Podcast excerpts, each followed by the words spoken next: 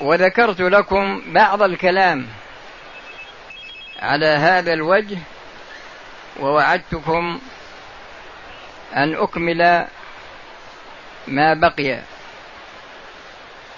وهذا الوجه الذي ذكرته لكم هو دلالة القرآن على التحذير من الشيطان.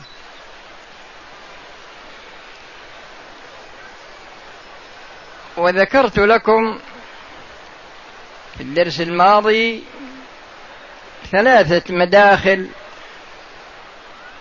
من مداخل الشيطان على قلب الإنسان.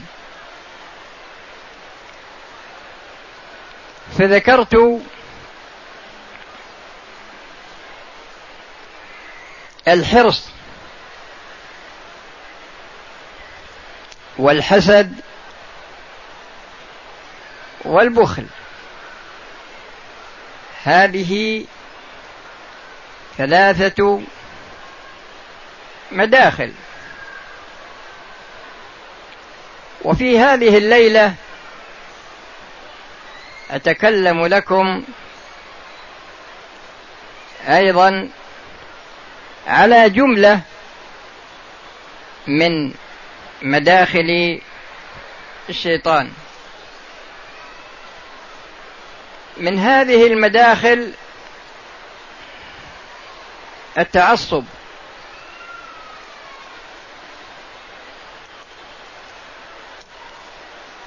والمقصود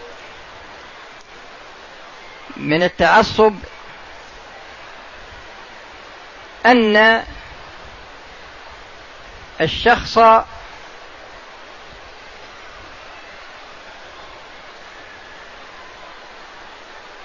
قد يعتقد وهذا كثير قد قد يعتقد في شخص. من الأشخاص. وهذا الشخص المعتقد فيه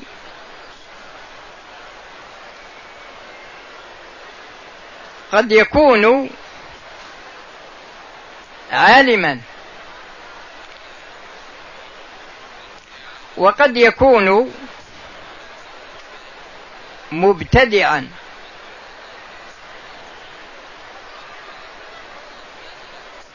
وقد يكون منحرفا بالنظر إلى عقيدته.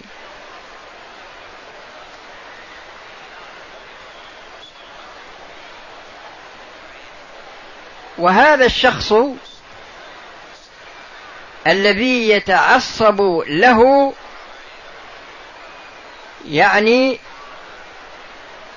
أنه يعتقد أن كل ما قاله هذا الشخص الذي هو متعصب له جميع ما قاله يعتقده صوابا يعني هذا المتعصب يعتقد ما قاله المتعصب له بأنه صواب وأن غيره خطأ.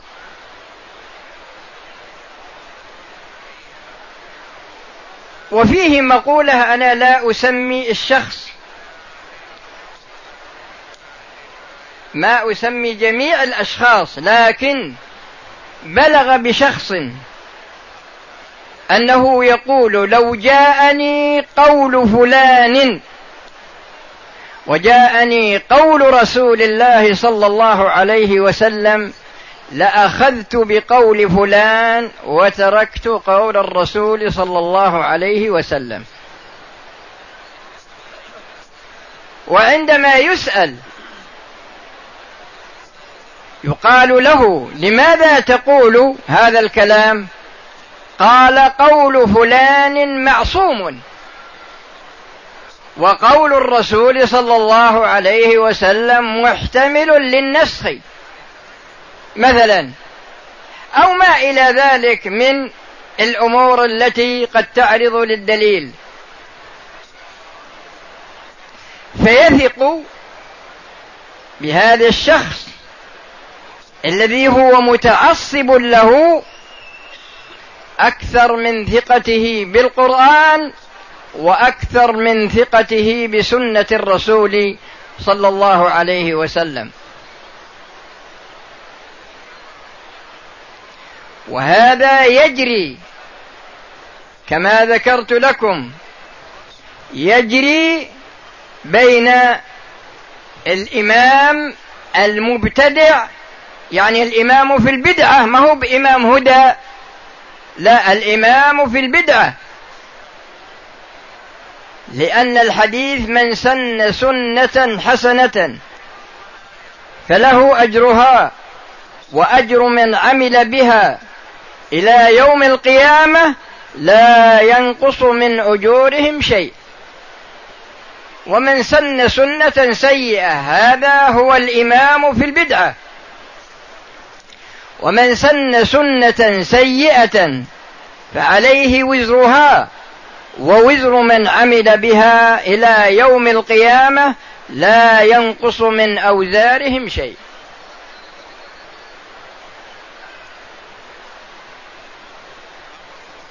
ومن المعلوم أن العبرة ليست بالقائل إلا إذا كان الرسول صلى الله عليه وسلم.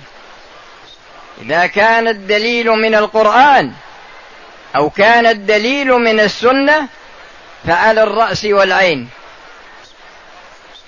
لكن عندما توجد هذه الصفة في قلب الشخص وهي الغلو الغلو بقول شخص يميل إليه يعني أنه يحبه فيتعصب لرأيه وكما أنه يعتقده في نفسه فتراه أيضا يدافع عنه. يدافع عن هذا الشخص من جهة ويدافع عن الرأي عن قول هذا الشخص من جهة أخرى.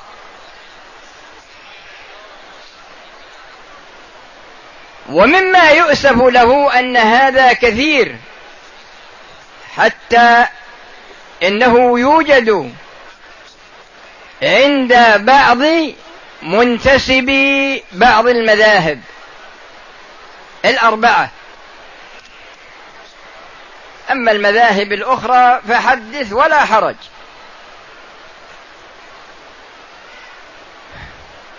وقد يتعصب الشخص لرأيه هو. الحالة الأولى يتعصب لرأي غيره. والحالة الثانية قد يتعصب لرأيه هو. وقصدي هنا هو التعصب الأعمى. والتعصب الأعمى هو أن الشخص عندما تريد أن تدخل معه لإقناعه بأن هذا الرأي الذي رآه أو هذا القول الذي تعصب له أنه يخالف الدليل ويكون في واقع الأمر مخالفا للدليل. لكنه لا يلتفت إليك. لأنه يحسن الظن بنفسه يعتقد أن قوله صواب وأن قول غيره خطأ. ما يقول إن قوله محتمل للصواب والخطأ لا. يقول إن قولي هذا هو الصواب وقول غيري هذا هو الخطأ. الشيطان عندما يجد هذه الصفة تجدون أنه ينميها ينميها بين أتباع المذاهب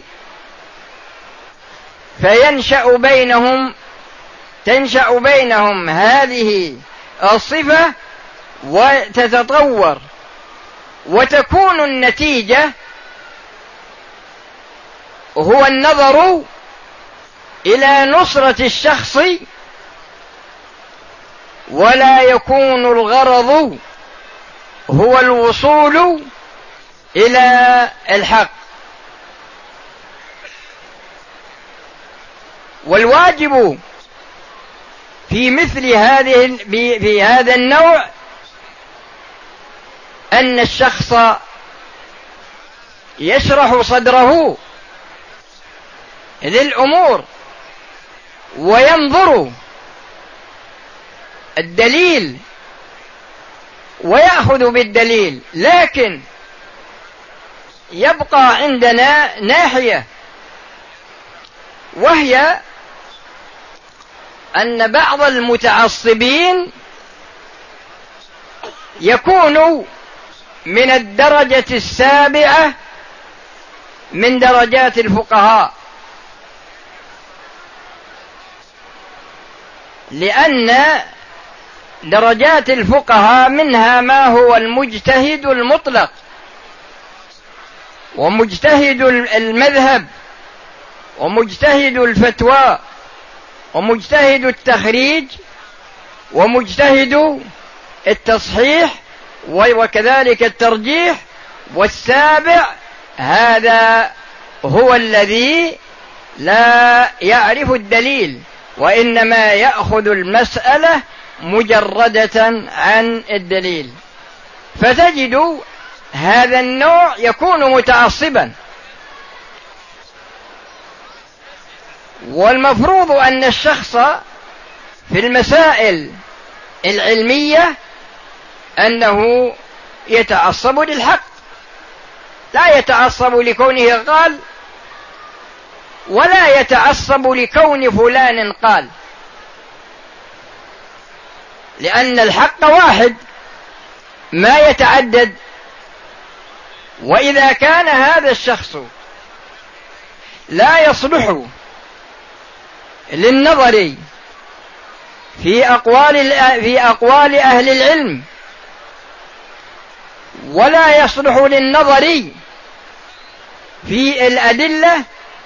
فرحم الله امرأ عرف قدر نفسه فعليه أن يسلك مسلك الصمت. هذه البلية موجودة من قرون ومتوارثة وموجودة في عصرنا الآن.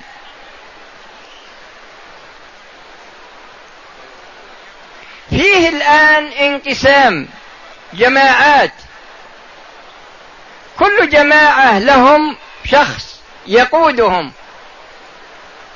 هذا الشخص يعتقد في نفسه أنه مجتهد مطلق.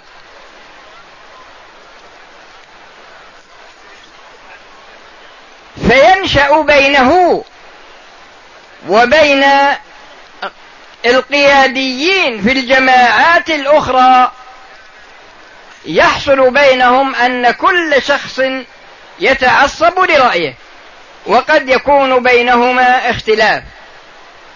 وينشأ عنه أن أتباع كل شخص يتعصبون لقول قائدهم هذا.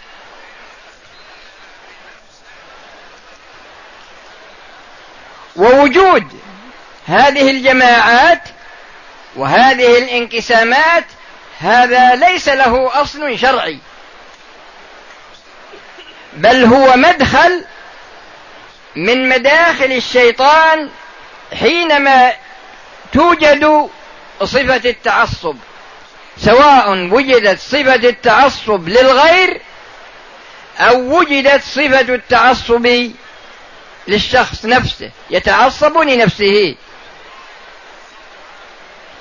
فمن كانت فيه هذه الصفة فعليه أن يتقي الله جل وعلا وأن يقلع عنها وأن يكون الهدف هو الحق.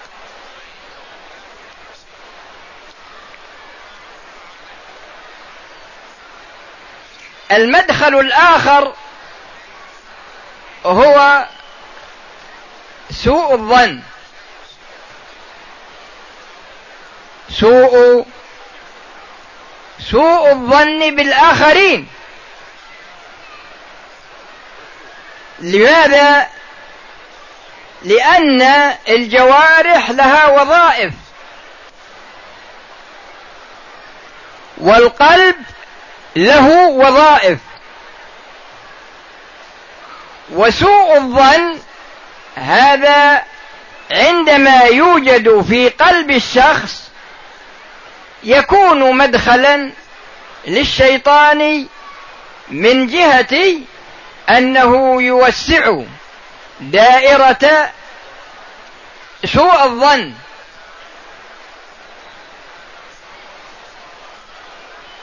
فيه الرسول صلى الله عليه وسلم كان معتكفا في المسجد.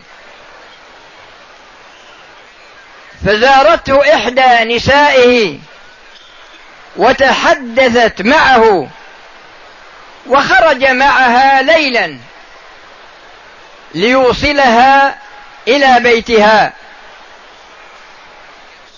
وكان في الطريق بعض الأشخاص فأسرعوا إلى الرسول صلى الله عليه وسلم فقال على رسلكم إنها صفية بنت حيي. وقال لهم هذا خشية من أن يقع في قلوبهم ما يأثمون به. وهذا الرسول صلى الله عليه وسلم عمر رضي الله عنه لما كان في الخلافة إذا انتصف الليل كان يأتي إلى بيت ويدخله. ويجلس فيه مقدار مقدار من الوقت. ثم يخرج. فسبره بعض الأشخاص. رأوا أنه يتكرر مجيئه كل ليلة إلى هذا البيت. فلما خرج من هذا البيت دخلوا عليه. دخلوا على البيت. ووجدوا فيه عجوزا عمياء مقعدة. فقالوا لها هذا الرجل الذي يدخل عليك كل ليلة في هذا الوقت ماذا يفعل؟ قالت إنه يطعمني ويزيل عني الأذى. هذا عمر. ويتعق وهو الخليفة يعني في وقت الخلافة.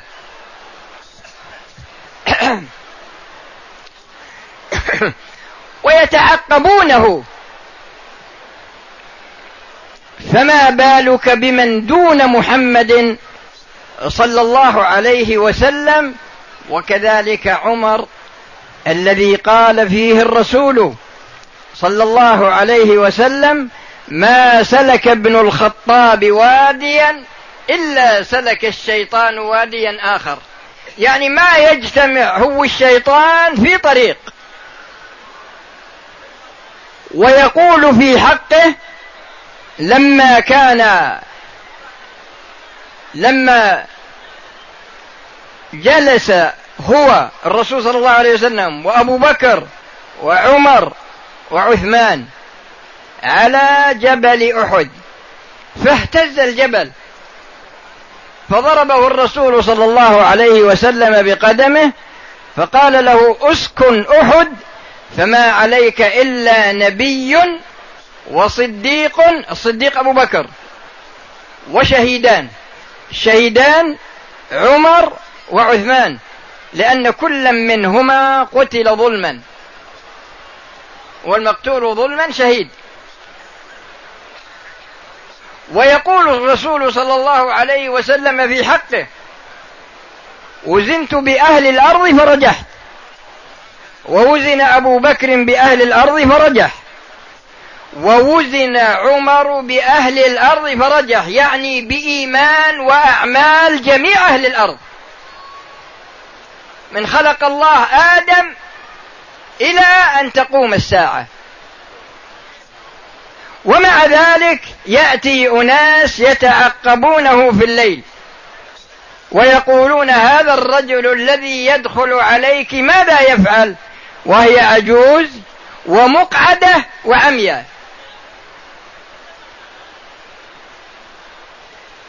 والله تعالى يقول يا أيها الذين آمنوا اجتنبوا كثيرا من الظن إن بعض الظن إثم. لأنك في قلبك عدة مراحل. تقع مرحلة العلم ومرحلة الاعتقاد ومرحلة غلبة الظن ومرحلة الظن ومرحلة الشك ومرحلة الوهم.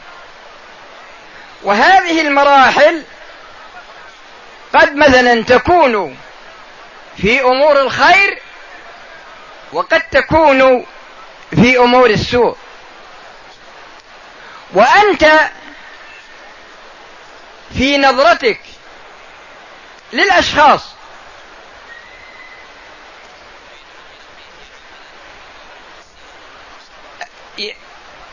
الشخص عندما يكون بينه وبين شخص ارتباط ما تختلف الدرجة بينهما أو تكون الدرجة متساوية. يقع في قلبك من جهة هذا الشخص أمور. لكن هذه الأمور هذه الأمور يكون لها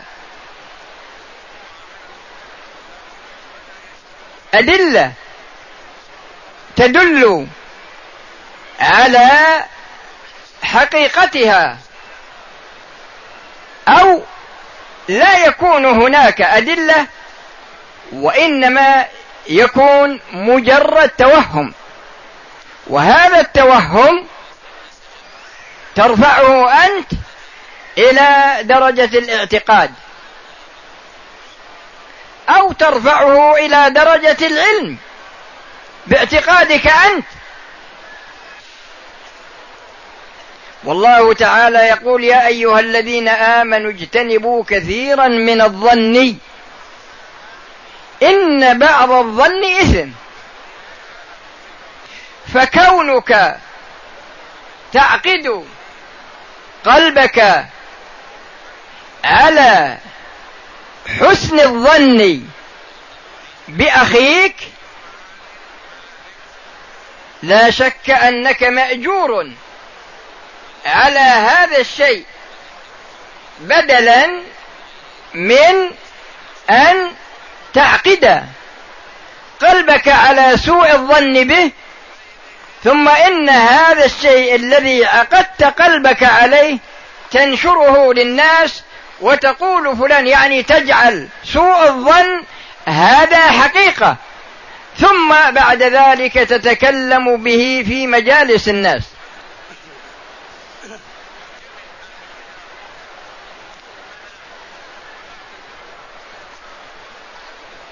لو رأيت إنسان مثلا يمشي هو وامرأة في الطريق في الليل عندما تعقد قلبك على أن هذا رجل سوء وأنه يريد بهذه المرأة سوء هذا مجرد أمر حصل في قلبك لكن ليس له دليل خارجي. لكن عندما تقول ألا يمكن أن هذه المرأة تكون أمه؟ تكون عمته أخته بنته خالته؟ يعني يعني امرأة من محارمه أو تكون زوجته؟ اعقد هذا هذا الشيء في قلبك حتى تسلم لكن تعقده على أمور وهمية. وإذا جاء من الغد تكلمت في مجالس وقلت فلان يفعل كذا وكذا وأنا رأيته. وأنت تعلم أن أن الله جل وعلا قال ولقد خلقنا الإنسان ونعلم ما توسوس به نفسه ونحن أقرب إليه من حبل الوريد. إذ يتلقى المتلقيان ملك عن اليمين وملك عن الشمال. إذ يتلقى المتلقيان عن اليمين وعن الشمال قعيد ما يلفظ من قول إلا لديه رقيب عتيد.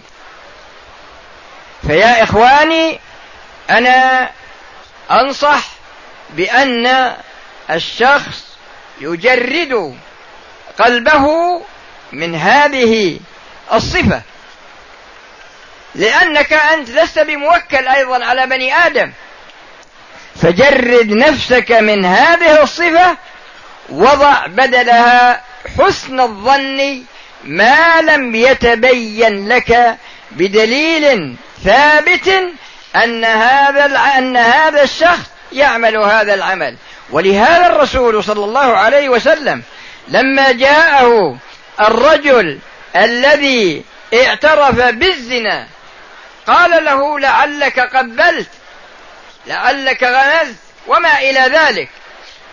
فأنت يا عبد الله بدلا من أن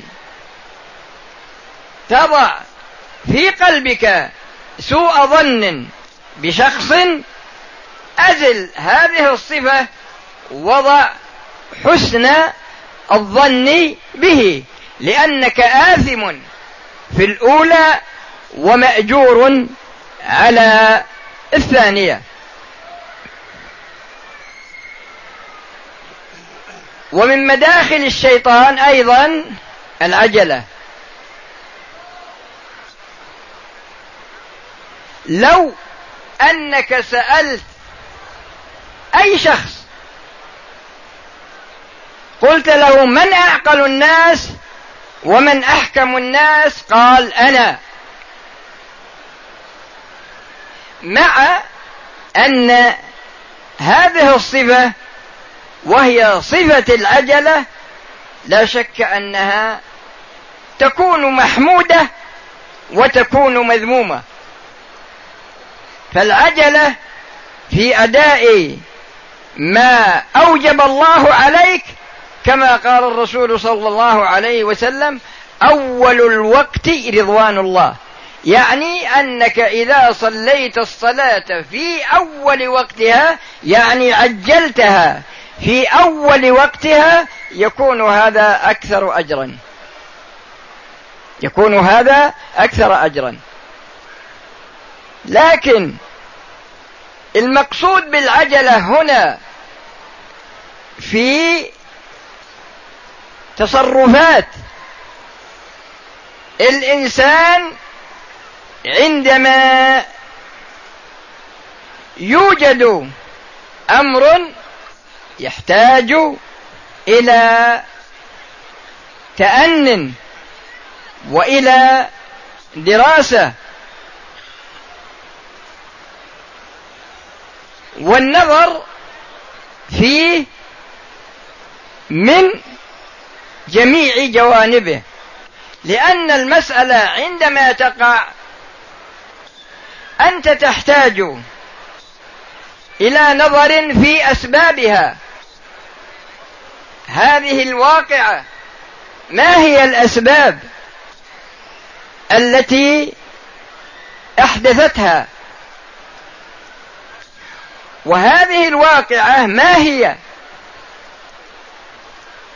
لأن كثيرا من الاختلاف وسآتي إليه بعد قليل لأن كثيرا من الاختلاف فيما بين الناس عندما يدرسون امرا من الأمور هذا الاختلاف يكون من أعظم أسبابه عدم تصور الواقع.